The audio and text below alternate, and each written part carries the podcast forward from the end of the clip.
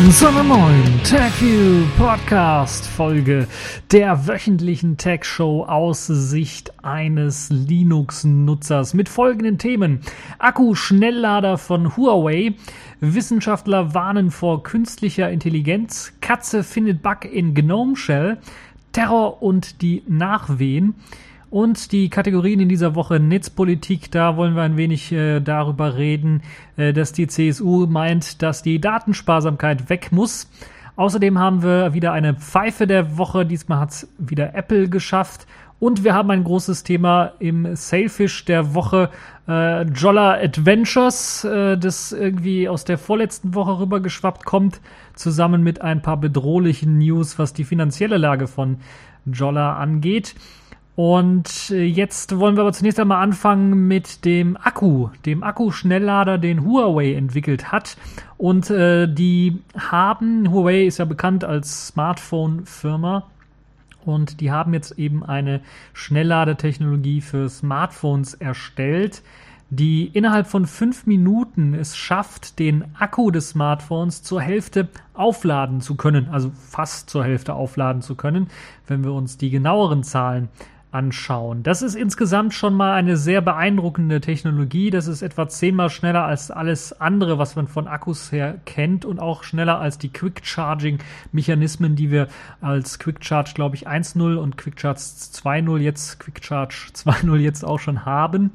Und ähm, diese neue Technologie von Huawei benötigt dann allerdings auch neuere Akkus, die natürlich auch dann dieses Quick Charging, dieses Huawei Schnellladen auch unterstützen. Vorgestellt haben die Chinesen ihre zwei Akkus bei dem Battery Symposium in Nagoya in Japan. Dort werden halt eben die neuesten Batterie- oder äh, neuesten Akkutechnologien vorgestellt. Und äh, dort hatte man dann auch bei der Präsentation zwei Akkus präsentiert, die diese Schnellladefunktion besitzen. Einmal einen Akku mit einer Kapazität von 600 mAh, der lässt sich innerhalb von zwei Minuten auf 68 Prozent aufladen, also knapp 70 Prozent aufladen. Äh, und dann, äh, dann vielleicht auch für, den, für ja, hier in Europa für die Smartphones sicherlich ein bisschen was ähm, besser geeignet oder gedacht. Der zweite Akku, der 300 mAh schafft und es ähm, ermöglicht, innerhalb von fünf Minuten auf 48 Prozent zu kommen, also äh, fast die 50 Prozent äh, anzureißen. Und das ist wirklich schon gewaltig. Ja, die zwei Akkus sind für Smartphones bzw. Handys gedacht. Also 600 mAh ist das Übliche, was man in so einem Handy, in einem Feature-Phone drin hat. Vielleicht ein bisschen was mehr mittlerweile, aber, äh, aber auch die Smartwatches kommen natürlich mit kleineren Akkus daher und da wären selbst äh, 600 mAh, glaube ich, sind bei den ersten, glaube ich, noch drin gewesen. Aber das ist zumindest nicht unüblich, dass man das hat.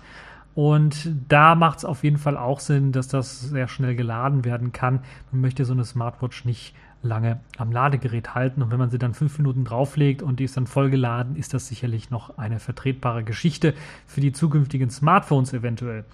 Äh, Smartwatches eventuell. Für die Smartphones ähm, ist das auch eine schöne Sache, dass man innerhalb von fünf Minuten eben auf 50 Prozent kommt. Ich könnte mir durchaus vorstellen, wenn so eine Technologie wirklich marktreif wird und eine weite Verbreitung findet, dann kann es sein, dass wir in ein paar Jahren ganz einfach ja, es normal finden, wenn wir unser Smartphone innerhalb von ein paar Minuten nur wieder komplett aufladen können.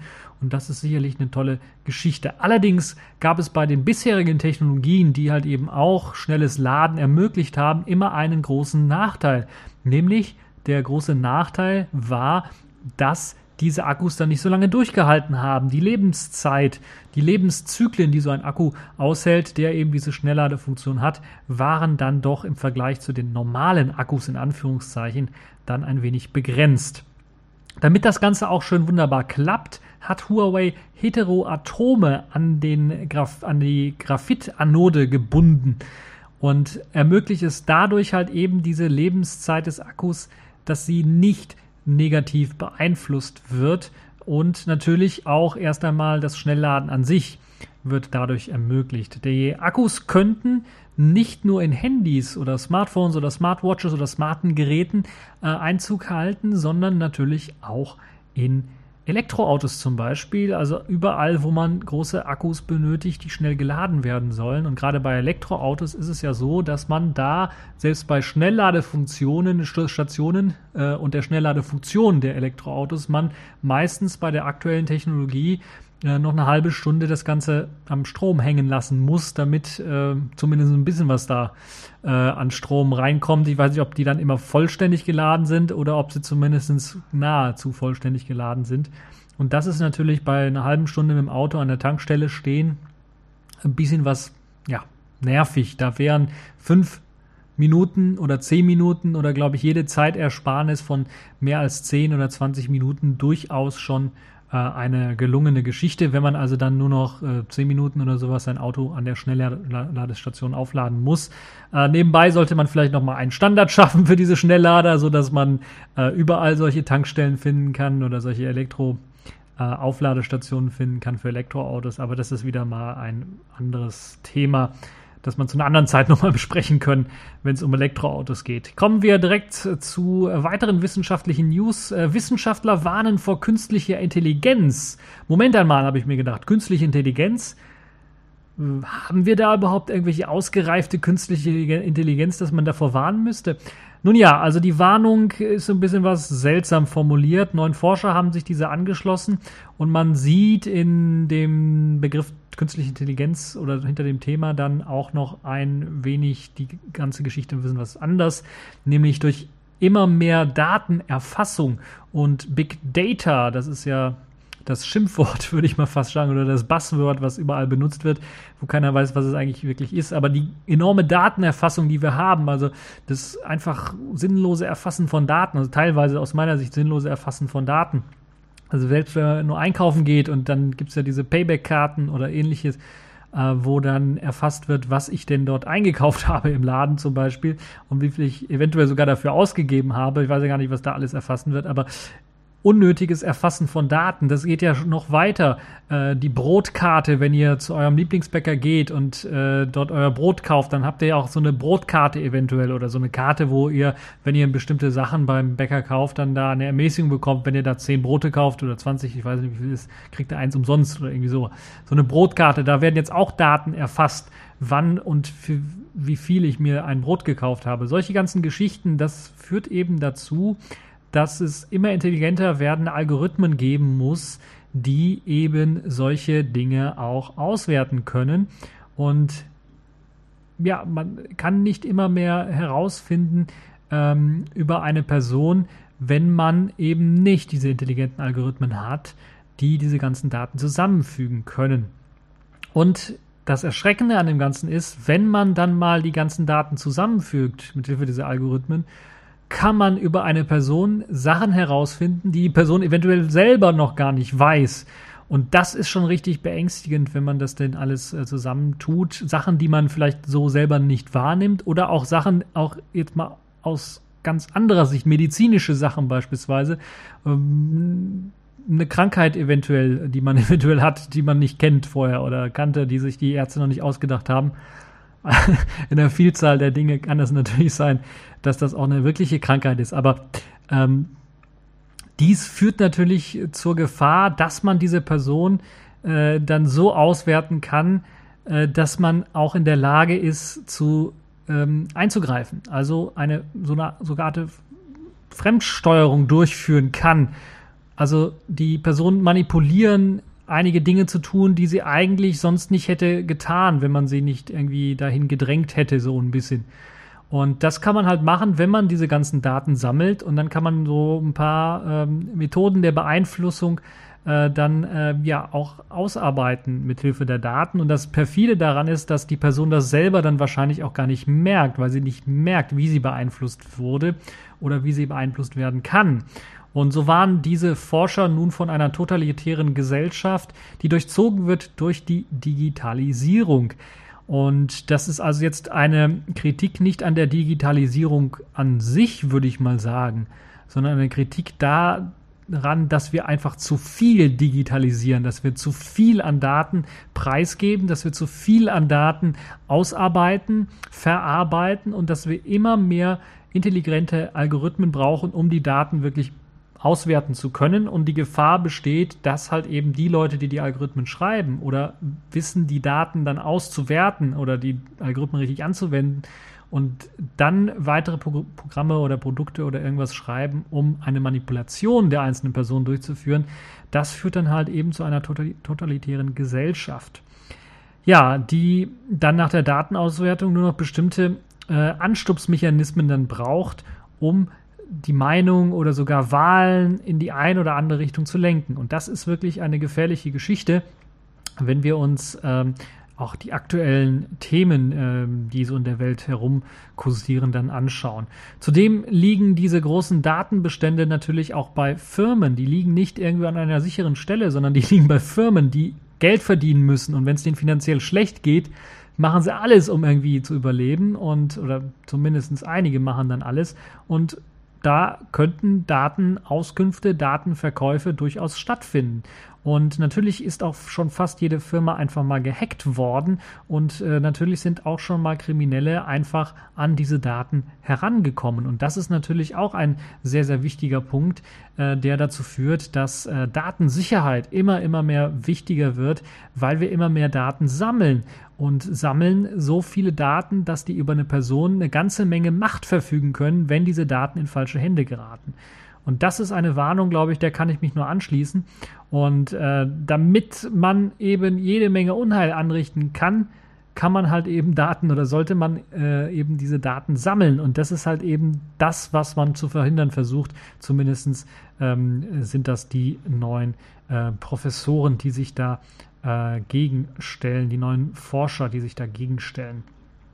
Ja, äh, wenn wir uns den Datenschutz heutzutage anschauen, der immer wieder laxer wird oder zu werden scheint, wird die Gefahr natürlich dann dadurch auch immer noch höher und aber auch das Gefahrenbewusstsein, das wird natürlich abgesenkt, dadurch, dass wir Facebook, Twitter, ähm, unsere äh, oder ja, Facebook, Twitter unsere Sachen ähm, an oder Google oder Microsoft oder Apple ähm, unsere Sachen einfach, unsere persönlichen Daten einfach übergeben im Grunde genommen und immer weniger auf unsere Persönlichkeitsrechte oder auf, auf, auf unseren Datenschutz setzen und auf den irgendwie Wert legen, wird natürlich dadurch äh, dieses Gefahrenbewusstsein, was mit diesen Daten alles geschehen kann, abgesenkt. Und das ist halt eben eine, ja, doch schon sehr gefährliche Geschichte, in der wir uns hinein manövrieren könnten.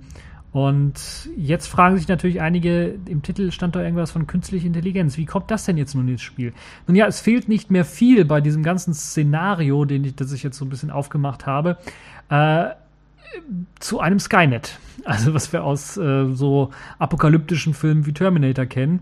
Äh, ein Skynet AI-System etwa könnte mit all diesen Datensammlungen, die wir haben, eine fast allwissende und manipulierende Maschine werden, die über die Herde herrschen könnte weil sie halt eben, wenn sie Daten aller Bürger erfasst hat, die Schwächen, Stärken kennt, die Möglichkeit, eine Person zu manipulieren kennt und das dann auch benutzen könnte.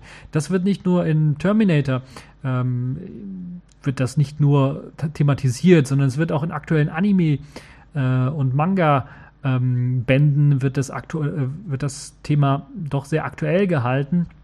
Äh, und äh, da gibt es auch eine ganze Reihe von interessanten ähm, äh, Geschichten, die man sich anschauen kann, wohin das Ganze führen kann, wenn zum Beispiel eine allwissende äh, Maschine darüber entscheidet, ob eine Person gefährlich ist für die Gesellschaft oder nicht und der, die Person dann eventuell einsperren kann oder es anordnen kann.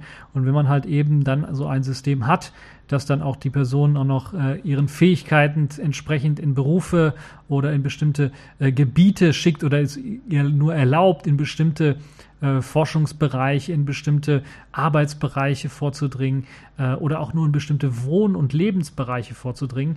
Das ist natürlich eine sehr, sehr große Gefahr, die da besteht und die wir aus diesen ja, apokalyptischen oder dystopischen ähm, Zukunftsfantasien so kennen. Und wir sind nicht so weit davon entfernt. Das ist das Erschreckende an dem Ganzen.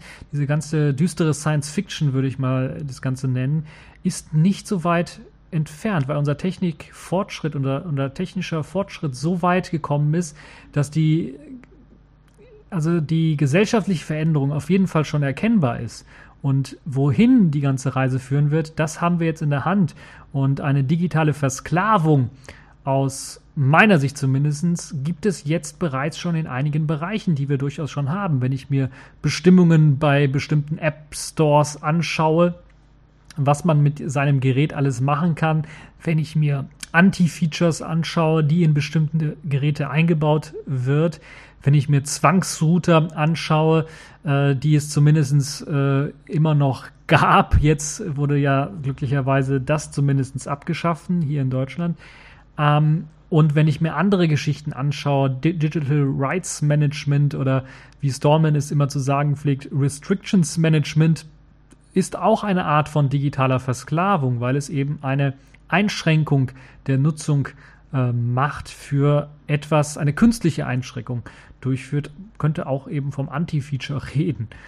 Äh, aber immer mehr Erreichbarkeit, die auch zum Alltag der Arbeit hinzugekommen ist, mit der Kombination aus immer mehr Anforderungen und Informationsquellen sorgt eben dafür, dass immer mehr Stress auch auf den Menschen zukommt und dieser sich als eine Art Sklave der Technik fühlen kann. Also das habe ich doch durchaus schon erlebt, wenn wirklich diese Technisierung fortschreitet und man auf äh, der Arbeitsstelle dann auf einmal äh, plötzlich anstatt die eigentliche Arbeit, die man zu tun hat, dann plötzlich den ganzen Tag vorm Rechner sitzt, weil man irgendwelche Dokumente und Tabellen und irgendeinen anderen Kram ausfüllen muss, die man vorher nicht hätte ausfüllen müssen. Und noch dämlicher wird es natürlich, wenn man in so einer Übergangsphase ist, wo man das nicht nur digital machen muss, sondern dann den ganzen Kram auch nochmal ausdrucken muss und dann nochmal ab abheften muss. Dann wird es natürlich äh, noch äh, gruseliger. Und das ist, das gehört halt eben auch momentan noch zum Alltag und das sorgt dann eben dafür, dass die Leute dann auch immer mehr gestresst werden. Und das ist auch, glaube ich, eine Art Versklavung, äh, aus meiner Sicht zumindest. Ihr könnt natürlich das ein bisschen was anders sehen, wenn ihr das wollt. Andererseits gibt es natürlich dann auch immer mehr intelligente Filtersysteme, die uns zu Hilfe springen können, um die Informationsflut für den Nutzer dann auch zu filtern. Spamfilter, also ich kenne keinen, der ohne Spamfilter jetzt irgendwie ein E-Mail-Konto betreibt. Ähm, meistens ist es so, dass der Spamfilter sogar schon beim Spam äh, Spam würde ich sagen, beim E-Mail Provider, Spam Provider ist auch ein guter guter Begriff, glaube ich, aber nur beim E-Mail-Provider liegt, so dass dort dann automatisch schon die E-Mails rausgefiltert werden. Ähm, so, solche Filtersysteme brauchen wir natürlich auch äh, für Nachrichten. Momentan sieht es so aus, es gibt natürlich, äh, es gab mal die RSS-Feeds, die werden, glaube ich, heutzutage nicht mehr so häufig verwendet. Es gibt jetzt Podcasts, Podcast-Feeds. Ihr werdet wahrscheinlich auch einen verwenden, um einen Podcast zu hören äh, wo man dann auch so eine Art Filter der großen Podcast-Blase dann machen kann. Aber man braucht irgendeine Art Filtersystem und da gibt's halt immer mehr intelligente Filtersysteme, äh, die aber dann natürlich auch die Gefahr bergen, um dieser ganzen Informationsflut Herr zu werden, muss man filtern. Und wenn man selber nicht mehr in der Lage dazu ist, dann benutzt man irgendwelche Algorithmen. Und diese Algorithmen müssen natürlich immer intelligenter werden. Ich denke da zum Beispiel an Google. Wenn ich so ein Android-Handy habe und ich habe Google Now eingeschaltet, dann gibt es ja auf dem Homescreen oder zumindest bei Stock Android ist es so, die Empfehlungen über Artikel, die man sich anschauen sollte, über News und Neuigkeiten. Ähm, die es gerade so aufgeschlagen sind im Netz an, an Artikel. Und da filtert Google ja auch schon bereits das, was mich interessieren könnte, heraus. Und das hat natürlich den große, die, die große Gefahr besteht dadurch, dass ich dann in eine Art Filterblase reinkomme, wo ich dann meine eigene kleine Welt um mich herum sehe, aber nicht mehr das ganz große Ganze sehen kann. Und die Gefahr besteht halt eben dadurch, dass wir uns dann alle in so eine Art Filterblase reinpacken, Eventuell wird es dann noch große Filterblasen geben, wo alle irgendwie drin sind mit ihren kleinen Bläschen.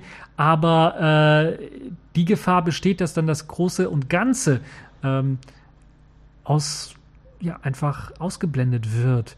Und aus dem Grund, äh, das, das kann, also das ist ja bei News und Neuigkeiten ist das, fängt das ja mit Nachrichten an. Wenn einen Politik nicht interessiert, überhaupt nicht interessiert, kriegt man wahrscheinlich bei Google auch keine politischen Nachrichten angezeigt wenn man Nachrichten jetzt auch nicht irgendwie per Radio oder per Internet an irgendwelchen Newsseiten äh, selber raussucht oder im Fernsehen anschaut, also ganz klassisch, oder in der Zeitung rumblättert, auch ganz klassisch, äh, dann kann es sein, dass man es gar nicht mitkriegt. Dann kommen solche politischen Entscheidungen, die eventuell einen dann auch sehr ernsthaft betreffen, kommen gar nicht bei einem an und man merkt es gar nicht. Und ähm, das ist, glaube ich, äh, das ist doch schon gefährlich, weil das kann dazu führen, dass wir dann wirklich in einem totalitären System irgendwann mal aufwachen, weil wir es einfach nicht mitbekommen haben, weil wir es nicht dafür interessiert haben. Politisch, das war jetzt nur das Beispiel Politik, aber es gibt viele andere Geschichten, die dann passieren können, die man vielleicht auf anderen Wege dann erfahren muss durch Freunde und Kollegen. Das haben wir heutzutage natürlich auch, weil wir einfach äh, unser Filtersystem in unserem Kopf und die digitalen Filter, die wir haben, natürlich nicht die besten sind und wir nicht immer die klügsten sind und immer alles Wissen aufsaugen können und immer alles Wissen äh, parat haben können. Aber so eine Art, ja, das, was man äh, hinläufig als Allgemeinwissen bezeichnet, was also die Allgemeinheit in einer Gesellschaft wissen sollte, das dürfen wir nicht verlieren, dadurch, dass wir uns alle in eine Filterblase ähm, reinpacken und dann diese Allgemeinheit des Allgemeinwissens verloren geht und durch ja irgendwelche Filterblasenwissen dann ersetzt wird, wo nur die Leute, die in einer bestimmten Filterblase sind, dieses Wissen besitzen und andere, die in einer anderen sind, eventuell nicht mehr besitzen. Das dürfen wir also nicht zulassen. Deshalb sollten wir durchaus diese Warnung der Forscher dann da ernst, äh, ernster nehmen, als sie zunächst einmal beim ersten Lesen eventuell scheinen. Also es ist auf jeden Fall ein wichtiger Artikel, den ich dann euch verlinken werde. Ihr könnt natürlich eure Meinung auch dazu posten und mir sagen, was ihr davon haltet. Kommen wir mal zu einem etwas lustigeren Thema. Ähm, wir waren jetzt so ein bisschen ernsthaft. Kommen wir mal zum Thema Katze entdeckt Bug in Gnome Shell. Und das ist kein Witz. Es ist auch kein Scherz. Es ist, äh, es klingt aber nach einem. Ähm, eine Katze hat sich bei einem Nutzer, wie Katzen mal so sind, einfach mal auf die Tastatur gesetzt und hat dabei wohl die Lockscreen-Taste, also Super-Taste, also die Windows-Taste bei meisten Rechnern, falls ihr wirklich sonst, also Super-Taste ist die Windows-Taste oder die Linux-Taste, die Penguin-Taste äh, oder ich glaube beim, beim, beim Mac ist das die Apfel, gibt es die noch? Command-N-Taste. Äh, wenn man da also Supertaste und L drückt, dann aktiviert man den Lockscreen. Und das hat die Katze wohl geschafft. Und äh, wenn man dann Escape drückt, dann wird halt eben ähm, eigentlich ein Fehler gemeldet, dass man äh, muss erst das Passwort eingeben, bevor man sich anloggen kann, äh, bevor man sich wieder einloggen kann, äh, bevor man wieder mit dem PC arbeiten kann. Man muss sich einloggen quasi wieder. Äh, und wenn man Escape drückt, dann äh, ist es halt so, dass der Bildschirm normalerweise der Inhalt, also dieses Wallpaper, was da runtergeklappt kommt, einmal kurz aufspringt und, sah, und äh, dadurch kennzeichnet, äh, du musst Enter drücken, bevor du dann dein Passwort eingeben kannst. Nun hat sich Katze das allerdings nicht gemacht, sondern sie hat einfach sich auf die Escape-Taste gedrückt. Dadurch wurde die Escape-Taste einfach mehrfach gedrückt und das führte dann einfach zu einem Absturz der Gnome Shell. Und äh, ja, insgesamt doch eine lustige Geschichte, wie ich finde, weil ein Mensch das hätte wahrscheinlich nie rausgefunden. Also der hätte vielleicht die Lockscreen-Taste gedrückt, hätte dann zwei, dreimal auf Escape gedrückt oder sowas, aber hätte nicht einfach so hundertmal auf Escape gedrückt, um dann zu sehen, äh, okay, der Lockscreen stürzt ab. Also das ist mal wieder so eine Fehlermeldung, äh, die man ähm, entweder im Quellcode entdecken müsste oder die man einfach nur durchs äh, Ausprobieren hätte niemals rausgefunden. Und da hat ein Zufall halt eben geholfen, diesen Gnome Shell Bug aufzudecken. Er kommt ein bisschen bekannt vor, weil es gab schon mal so einen Bug, wo man dann einfach mehrmals die Escape-Taste gedrückt hat, die Gnome Shell stürzte ab. Ich weiß gar nicht, ob es die Escape-Taste drückt. Auf jeden Fall, der, dieser Lockscreen stürzte ab und dann startet Gnome Shell neu und man kommt dann in einen äh, nicht gelockten Modus äh, und dann ist man drin. Diesen Bug hat man ja schon, glaube ich, vor geraumer Zeit beseitigt, aber zumindest jetzt hier, äh, dieser Bug ist neu, dass die Gnome Shell halt eben abstürzt. Sie stürzt ab, man landet wahrscheinlich in dem Fall wieder auf dem Anmeldebildschirm und muss sich dann ganz normal wieder anmelden. Also potenziell ist es natürlich gefährlich, wenn man da irgendwelche Späßchen mit äh, betreiben kann mit dem Lockscreen und man sich da immer irgendwie reinmogeln könnte. Aber äh, man hat den Fehler erkannt und die Quar gebannt. Ein Fix soll bereits zur Verfügung stehen. Ja, jetzt kommen wir nochmal kurz zu einem ernsthaften Thema, bevor wir zu den Themen der Woche kommen.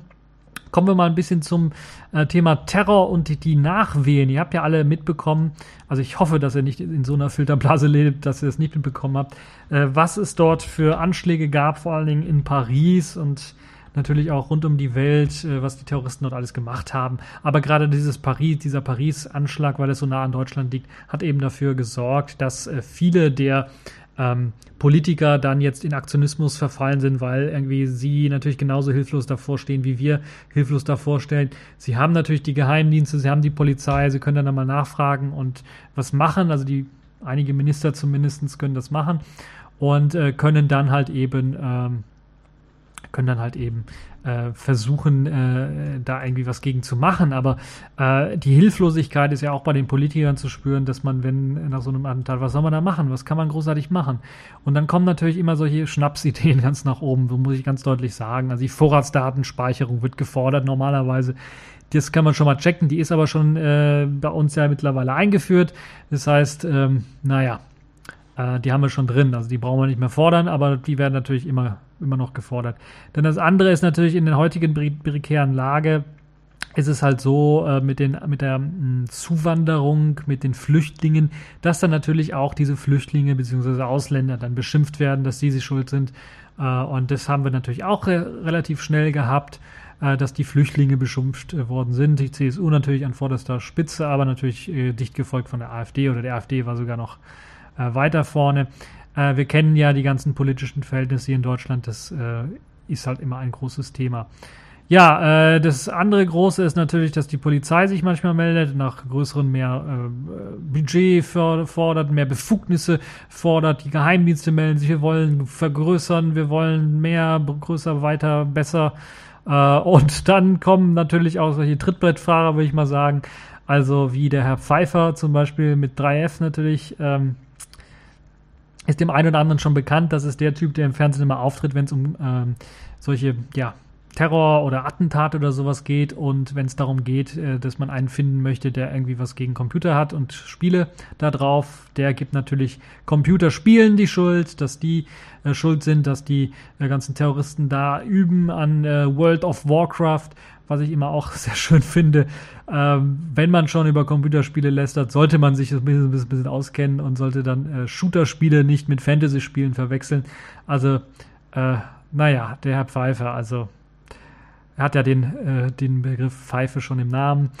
Ähm, das, äh, dann gibt es natürlich dann auch noch äh, viel mehr interessante Geschichten, ähm, ne, zum Beispiel die Bundeswehr oder die, die, der Bundeswehreinsatz im Inneren wird, wird gefordert, das Militär im Inneren. Äh, das ist natürlich auch eine grandiose Idee. Ähm, viele andere Sachen werden beschuldigt. Schön fand ich zum Beispiel auch, dass, oder was heißt schön, also zumindest interessant fand ich, dass, ich glaube, ein Tag danach, nach den Anschlägen direkt drin stand, ja, hiermit sind die, haben die Terroristen kommuniziert, PlayStation 4. Und ich gedacht, verdammt, jetzt wird die PlayStation 4 verboten, jetzt kann ich meine PlayStation wegwerfen mit den ganzen Spielen. Na, ganz so schlimm ist es nicht, aber da wurde halt eben behauptet, die haben da über die PlayStation 4 und die Chatsysteme gechattet miteinander und da Codeworte oder sowas in irgendwelchen Computerspielen ausgetauscht. Das hat natürlich den Pfeiffer wieder auf die äh, Tagesordnung gerufen, hat gesagt, oh, Computerspiele sind schuld. Ähm, bewiesen werden konnte das natürlich nicht, aber es ist äh, eventuell eine Lücke. Ich weiß gar nicht, ob diese Chats da überwacht werden oder nicht. Ähm, Verschlüsselung wurde natürlich auch wieder äh, gefordert, dass die unverzüglich gestoppt wird, damit wir alles nachschauen können und so weiter und so fort. Also ihr merkt das Ganze, wo die Reise hinführt. Es gibt eine schöne Checkliste, die ich deshalb aus dem Grund verlinkt habe, die Fefe auf seinem Blog gepackt hat, wo man sich das Ganze anschauen kann, jeweils auch mit den äh, einzelnen Checks zu den äh, Webseiten, wo man sich das auch nochmal nachlesen kann, den ganzen Blödsinn. Da wurde sogar jetzt, das habe ich noch gar nicht gelesen, Bitcoin beschuldigt äh, für den Terror. Es, es, wurde natürlich aus amerikanischer Sicht Snowden beschuldigt. Er sei schuld, weil er natürlich den ganzen Terroristen verraten hat, äh, wie die Geheimdienste sie überwachen.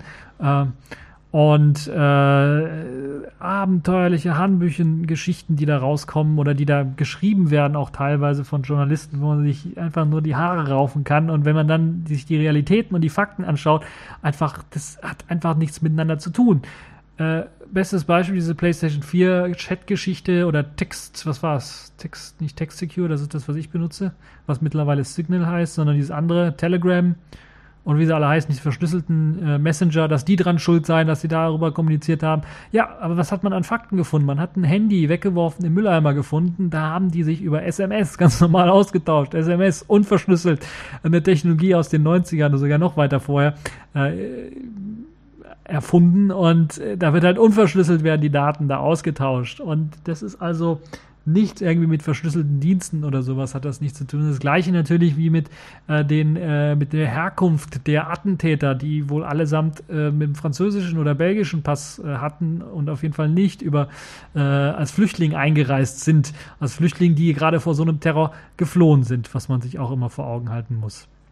Ja, insgesamt äh, führt diese, diese Nachwehen, die gehen ja noch weiter, die führen ja nicht nur, das, das führt ja, das bauscht sich ja alles auf. Das führt eben dazu, dass zum Beispiel Fußballspiele hier in Deutschland abgesagt werden, wie das Spiel in Hannover, äh, Deutschland gegen Niederlande, was abgesagt worden ist, äh, weil man halt eben Angst hat. Und das Beste, was ich dort gelesen habe, oder was heißt das Beste, äh, das Erschreckende, was ich daran gelesen habe, ist diese Hysterie, die dann ausbricht nach so einem Attentat, wo dann jeder meint, irgendwo eine Bombe zu sehen. Und so war es halt auch, dass ein Ingenieur einfach mal seine Tasche mit seinen Utensilien, die er so hat, äh, weil irgendwie Bahn, Hannover und Fußballspiel, ja, alles viel los und so weiter und so fort. Er musste schnell zur nächsten Bahn rennen und hat dann einfach mal seine Tasche mit seinen Utensilien in der Bahn vergessen äh, beim Umsteigen. Und daraus wurde dann in der Presse erstmal gehört, es wurde eine sehr, sehr ordentlich gemachte Bombenattrappe gefunden. Und in Wirklichkeit war das einfach nur von irgendeinem Ingenieur, der seine, seinen Beutel mit seinen Utensilien, Utensilien Kabel und, und äh, was weiß ich, vielleicht war da ein Raspberry Pi drin oder so sowas und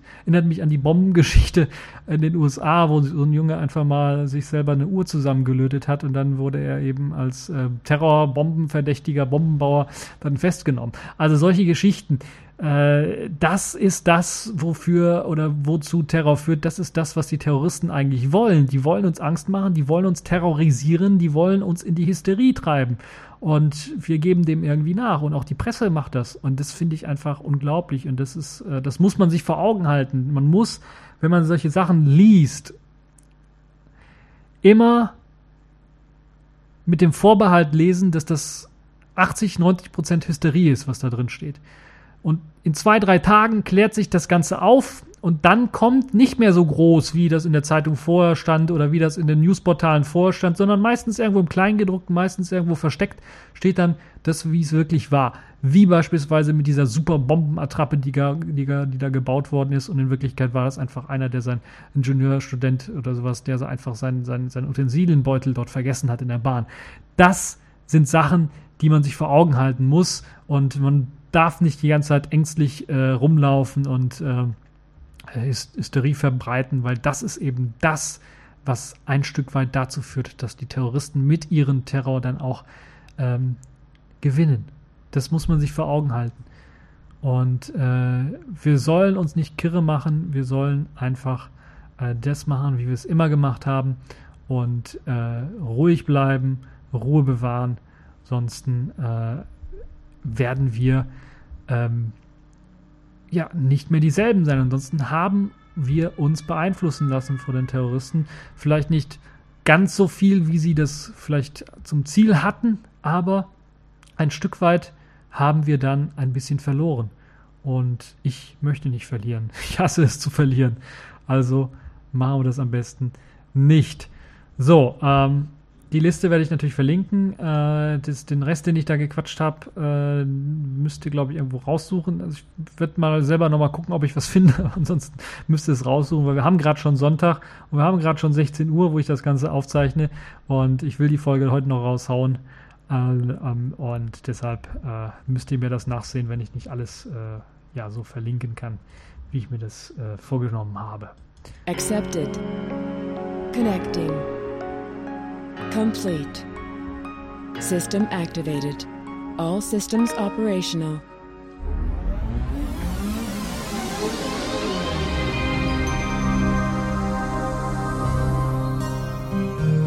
Ja, kommen wir zu den Kategorien in dieser Woche. Da haben wir wieder mal Netzpolitik dieser Woche.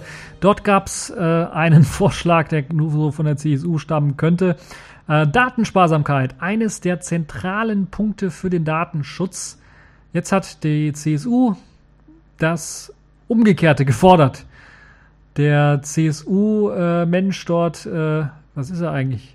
Mautminister, Verkehrsminister und Infrastrukturminister Alexander Dobrindt ähm, will jetzt quasi das Gegenteil von Datensparsamkeit, eine Datenflut für Big Data wir wussten ja schon immer, dass es bei ihm nicht immer im Gehirn sauber aussieht, dass er schon immer eine Schraube locker hat und nicht mehr alle Tassen im Schrank. Aber das ist ja sowas von obskur, dass er jetzt versucht, die Wirtschaft dadurch anzukurbeln, dass er sagt, hier Datensparsamkeit, nein, wir brauchen eine Datenflut. Datensparsamkeit gehört abgeschafft. Wir brauchen Big Data. Äh, aber eines dieser zentralen Punkte des Datenschutzes ist doch gerade eben Datensparsamkeit, so wenig Daten zu erfassen wie notwendig. Das ist wieder das, was uns quasi fast schon zum Anfang führt, zu diesen Wissenschaftlern, die davor warnen, zu viele Daten zu erfassen. Das ist beim Dobrindt noch nicht angekommen, dass es da auch kluge Leute gibt, die sagen, das ist gefährlich, zu viele Daten zu erfassen, weil wir dann in der Datenflut unterkommen. Um jetzt nochmal den Sprung zu den Terroristen zu machen. Vorratsdatenspeicherung, die dort immer wieder gefordert wird. Und jetzt sogar in Deutschland natürlich die Verlängerung der Vorratsdatenspeicherung, weil wir ja irgendwie durch die Attentat, äh, Attentate in Paris und so weiter und so fort, die sollen sich mal anschauen, was da in Paris, was in Frankreich los ist. Die haben da Vorratsdatenspeicherung, eine längere Vorratsdatenspeicherung als bei uns, eine längere als die, die die jetzt gefordert haben.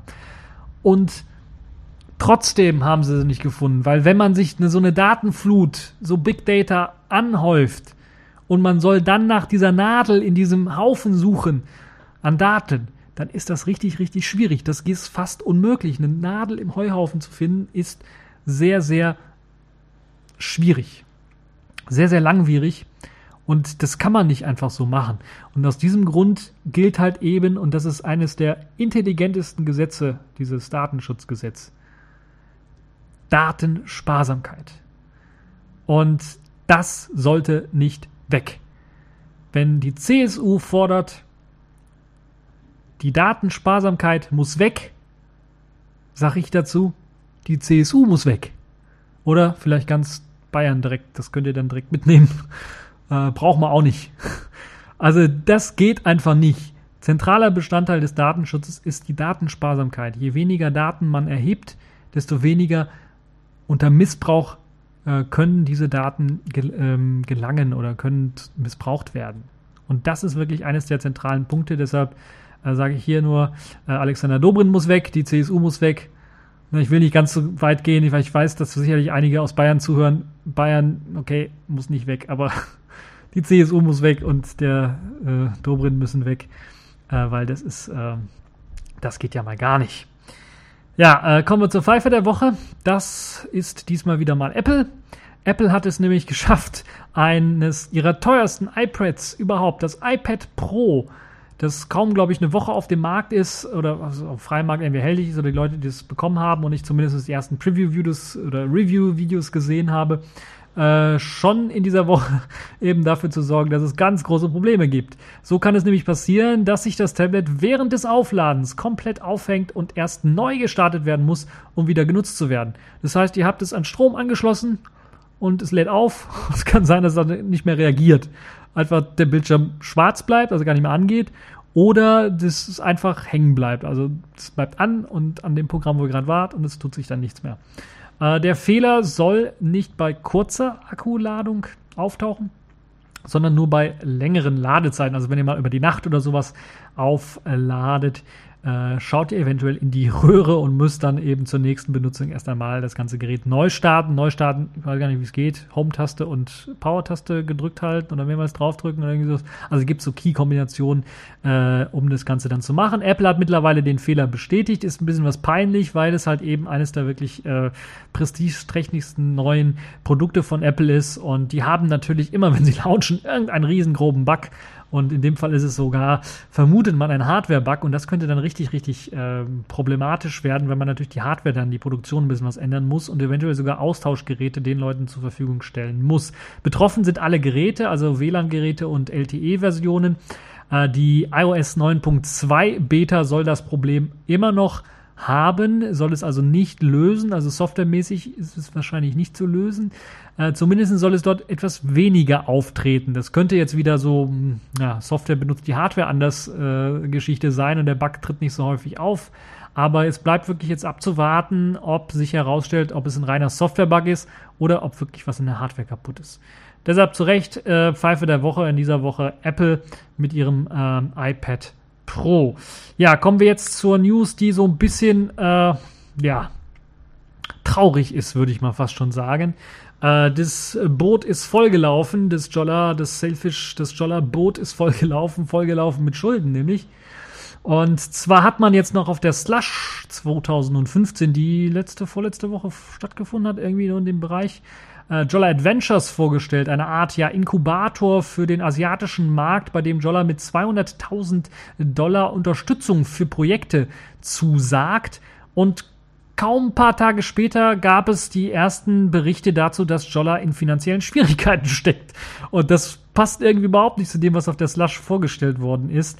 Nun ja, anscheinend ist jetzt sogar die Hälfte des Unternehmens wegen der ausgefallenen Finanzierungsrunde, die es im November gab, auf einen unbezahlten Zwangsurlaub geschickt worden oder zumindest wird auf einem unbezahlten Zwangsurlaub geschickt werden äh, Anfang nächsten Jahres. Das heißt, bis Dezember bis Ende Dezember werden wahrscheinlich die Mitarbeiter alle noch arbeiten. Danach wird die Hälfte einfach in diesen Zwangsurlaub geschickt.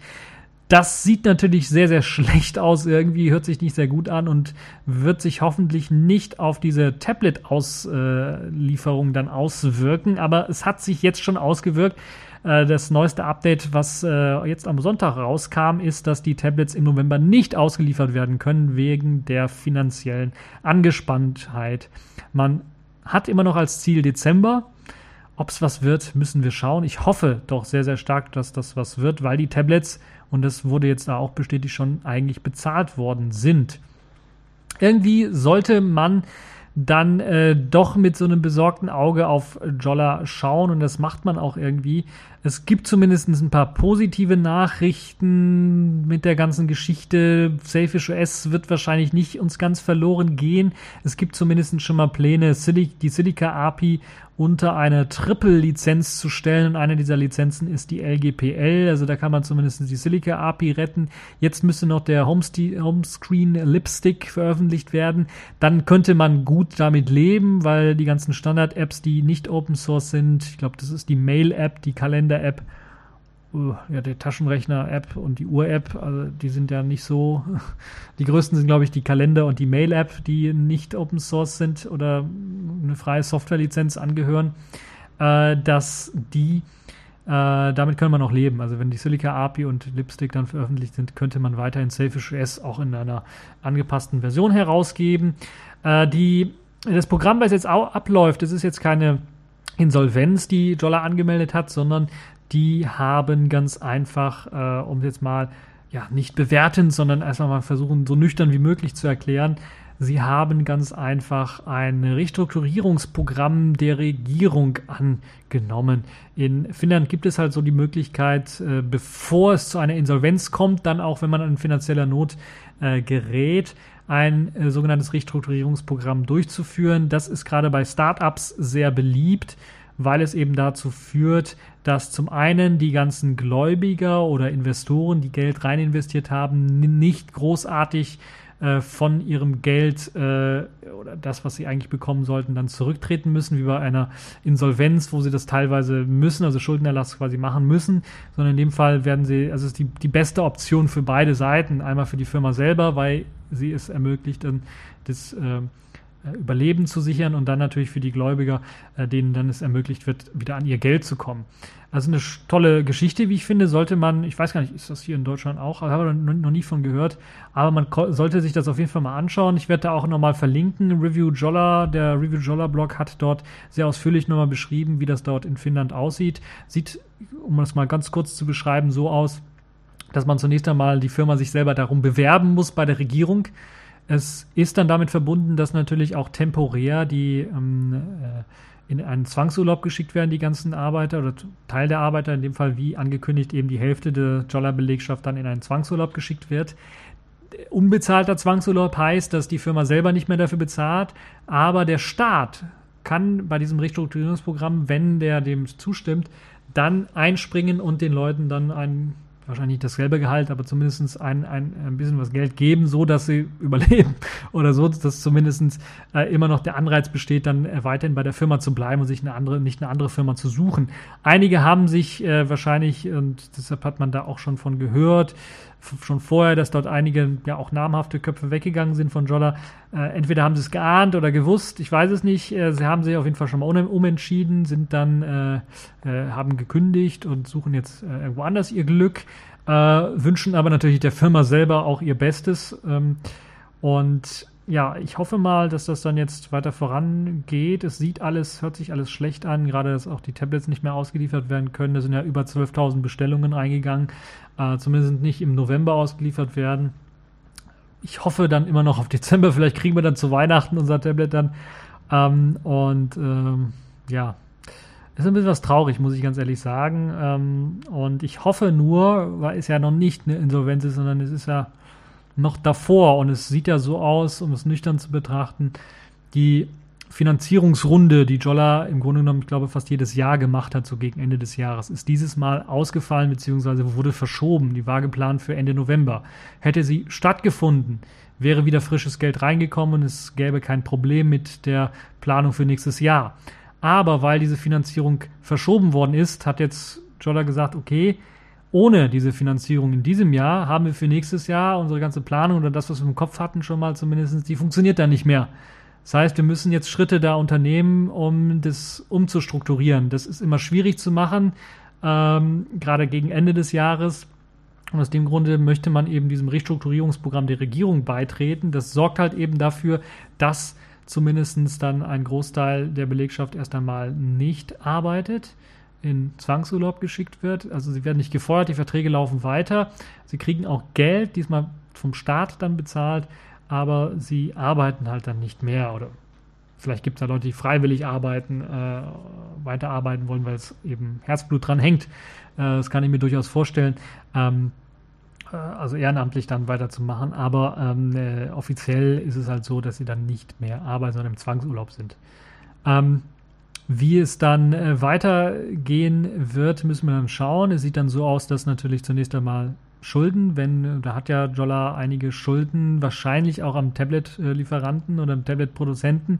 Es gab ja die Geschichte mit den Displays, die da Probleme gemacht haben. Das ist wahrscheinlich auch einer der, ich vermute, das ist jetzt eine Vermutung, ist noch nicht äh, bestätigt worden, einer der Knackpunkte, die dafür gesorgt hat, dass äh, eben jetzt das, äh, die, die, die der Puffer, der da war, als äh, für die mögliche Auslieferung der, der, Tablets, einfach dann immer kleiner wurde, immer kleiner wurde und dann äh, dieser Puffer dann auch irgendwann mal aufgefressen war, den man so vielleicht eingeplant hatte, weil man möchte auch ein bisschen was Gewinn machen, deshalb plant man wahrscheinlich den Puffer extra klein und äh, der ist wahrscheinlich aufgefressen, der Puffer, und nun ohne frisches Geld wird es schwierig.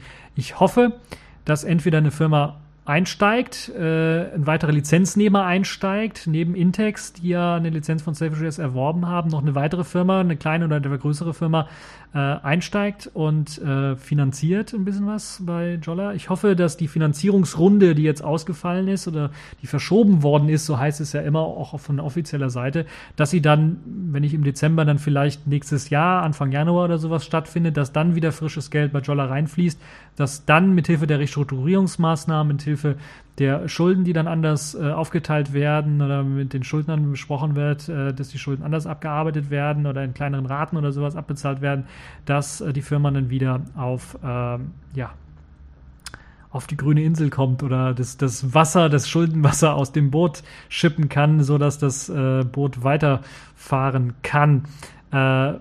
Das hoffe ich doch sehr stark. Ich hoffe es sehr. Positiv kann man sagen, dass viele der Firmen, die in Finnland dieses Restrukturierungsprogramm in Anspruch genommen haben, dann gestärkt auch wieder herausgegangen sind. Also die wenigsten sind dann komplett gescheitert. Die meisten haben es dann wirklich geschafft, das Ruder umzu rumzureißen, um bei der Metapher zu bleiben. Und äh, das wünsche ich mir dann auch für Jolla. Äh, falls es da was Neues gibt, werde ich euch natürlich im nächsten TechView-Podcast äh, davon was berichten. Ich finde es zum einen natürlich schade, dass ich wieder auf mein Tablet warten muss, aber mein altes äh, BlackBerry Playbook funktioniert immer noch gut und ähm, äh, kann ich immer noch benutzen. Also da habe ich kein Problem. Viel größere Sorgen mache ich mir um Selfish OS und hoffe dann, äh, wenn es wirklich zum Schlimmsten kommt, was wir alle nicht hoffen, dass äh, dann zumindest Selfish OS komplett als Open Source freigegeben wird dass in der Community gibt es nämlich enorme Unterstützung. Es gibt Spenden, Aufrufe äh, über Bitcoin, über alles Mögliche versucht man irgendwie da irgendwie was ranzumachen. Äh, ich weiß jetzt nicht, wie es aussieht. Aus meiner Sicht ist das erstmal nicht notwendig beziehungsweise auch nicht realistisch, über Bitcoin irgendwie das zu spenden. Zum anderen ist es auch so, äh, die, über die Summen, die wir da wahrscheinlich reden, also wir wissen gar nicht, welche Summe das ist, aber äh, ich vermute nicht, dass das in, in einem äh, einstelligen Millionenbereich liegt, die Summe, die Jolla benötigt zur Finanzierung, sondern vielleicht ein bisschen was mehr sogar. Und ähm, Da müssen wir mal schauen, wie es wird. Schade ist es, dass man relativ wenig erfährt, aber es bei solchen Geschichten, man weiß ja auch nicht, wer Jolla da auch alles unterstützt hat. Das ist ja auch nicht bekannt und vielleicht ist da einer von abgesprungen, der da sehr viel Geld äh, vorher immer rein investiert hatte und äh, der ist jetzt weg oder was. Man weiß also nichts Genaues und das ist das, was ein bisschen schade ist. Äh, ist jetzt, würde ich mal sagen, nicht Jollas, ja, Jollas äh, Problem oder Jollas äh, ist nicht der, die Ursache dafür, dass man nicht davon weiß, sondern es sind einfach die rechtlichen Geschichten und auch NDAs, die man teilweise äh, dort unterschrieben hat. Da darf man es einfach nicht sagen. Das, was Jollers Problem ist, ist die ganze Tablet-Geschichte. Dazu haben sie sich immer ja, schwierig geäußert. Sieht jetzt so aus, äh, wie gesagt, die letzte News, im November werden keine Tablets ausgeliefert, die können einfach nicht ausgeliefert werden. Ob es im Dezember sein wird, müssen wir schauen, ist geplant, aber einen genauen, äh, einen, einen, genauen Fahrplan dafür hat man noch nicht erstellt. Man ist wahrscheinlich jetzt mit diesem Restrukturierungsgedöns und den Anforderungen, die es dafür gibt, weil das können nicht jede Firma machen, sondern muss bestimmte Anforderungen müssen dort erfüllt werden, äh, um da reinzurücken das erst einmal alles zu evaluieren. Und ich wünsche da, äh, drücke die Daumen, hoffe, dass dann jetzt bis zum Ende des Dezembers werden ja alle noch bei Jolla arbeiten, zumindest die Leute, die nicht gekündigt haben und werden äh, dann hoffentlich auch weiterhin gute Arbeit äh, abliefern. Und äh, ich drücke euch die Daumen und wünsche euch das Beste den Leuten, die dort arbeiten bei Jolla und natürlich auch ähm, der ganzen Geschichte, dass das gut ausgeht und dass niemand auf der Strecke bleibt. Äh, so ein bisschen muss immer irgendeiner auf der Strecke bleiben, aber in dem Fall hoffe ich, dass das dann nur der ein oder andere Investor eventuell ist, der da ein bisschen was an äh, Geld verliert und nicht äh, wir dann ein hervorragendes Betriebssystem, eine hervorragende Idee äh, verlieren werden, ähm, eine hervorragende Alternative verlieren werden. So, das äh, dazu. Ähm, also Daumen drücken und äh, schön mit dem Eimer, mit dem Wassereimer Wasser rausschippen. Und äh, das also zum Safish der Woche. Dann sind wir auch schon am Ende dieser Folge angelangt. Ähm, ich habe es mal wieder geschafft, fast eine Stunde, naja, 50, 52 Minuten, 53 vielleicht, zu machen. Das war's für diese TechView Podcast Folge. Ich hoffe, es hat euch gefallen. Ihr hattet Spaß dran. Die Links zu all den Artikeln äh, werdet ihr natürlich im Link finden. Äh, im Link finden. Sehr gut. Die Links zu den Links werdet ihr in Links finden. Nein, die Links werdet ihr im äh, aktuellen, in aktuellen, äh, im aktuellen Post, im aktuellen Thread für äh, diese Folge finden. So, das war's. Jetzt kommt die Outro-Musik. Tschüss und bis zur nächsten Folge.